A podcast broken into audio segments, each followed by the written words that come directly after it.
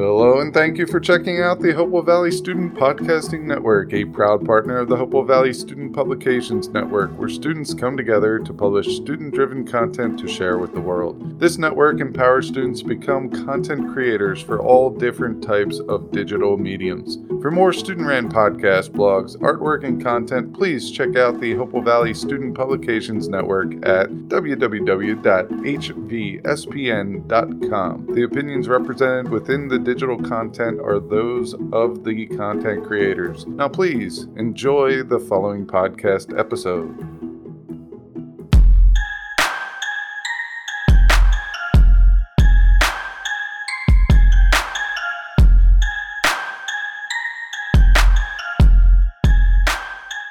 Welcome to my AP Biology Thoughts podcast. My name is Adrian and I'm your host for episode 9 called Unit 7 Evolution allopatric versus sympatric speciation. Today we will be discussing the differences between allopatric and sympatric speciation, and I will provide examples for each. For a refresher about speciation in general, it is the formation of a new species which occurs when a group of organisms isn't capable of interbreeding and producing viable offspring anymore.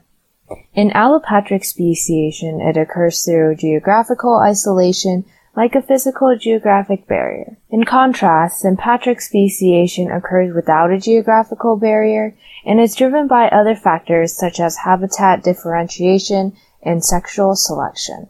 To illustrate allopatric speciation in real life, an example is the Isthmus of Panama, which is a narrow strip of land that causes a geographical barrier between the Caribbean Sea and Pacific Ocean. As a result, two species of porkfish have emerged.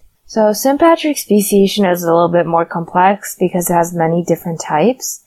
Types of prezygotic barriers, which are barriers before the egg and sperm, include habitat, behavioral, mechanical, and gametic isolation. Habitat or temporal isolation deals with the different times of year organisms reproduce. For example, in two related frog species, Rana aurora breeds earlier in the year than Rana boylii making them unavailable for each other. Behavioral isolation deals with a set of certain behaviors that must be executed to reproduce, as seen in the new birds of paradise and birds of paradise, which have different courtship characteristics. As a result, this leads to the formation of two species, since the birds have different, have certain traits that get them mates.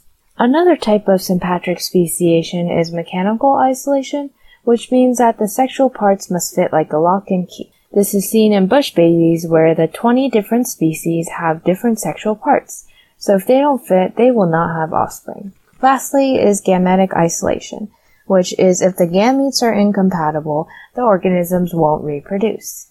For example, the sex cells of red and purple sea urchins are genetically incompatible, so fertilization is impossible. Moving on to postzygotic barriers, there are a few instances including inviability, which is when the organism dies before reproduction, infertility, which is when organisms can't form gametes, and breakdown, which is when the F2 generation doesn't sexually develop properly. An example of this is seen in horses and donkeys, where when they mate, they produce a mule. However, their offspring isn't viable because the mule cannot reproduce due to hybridization problems. Digging deeper into allopatric and sympatric speciation, the examples I provided connect to evolution because speciation is an evolutionary process. More specifically, speciation occurs when the gene flow between populations of organisms is stopped. This alters the allelic frequencies in the gene pool and over time, the small genetic differences accumulate and the populations diverge.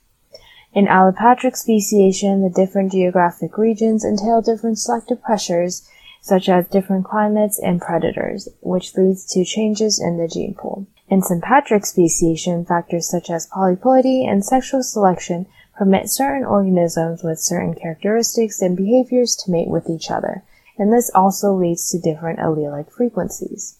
In both allopatric and sympatric speciation, two different species emerge because they are not able to mate and reproduce with each other. When this ties into evolution, since evolution is a change in allelic frequencies over time, and that is observed in speciation. So that about wraps up allopatric and sympatric speciation.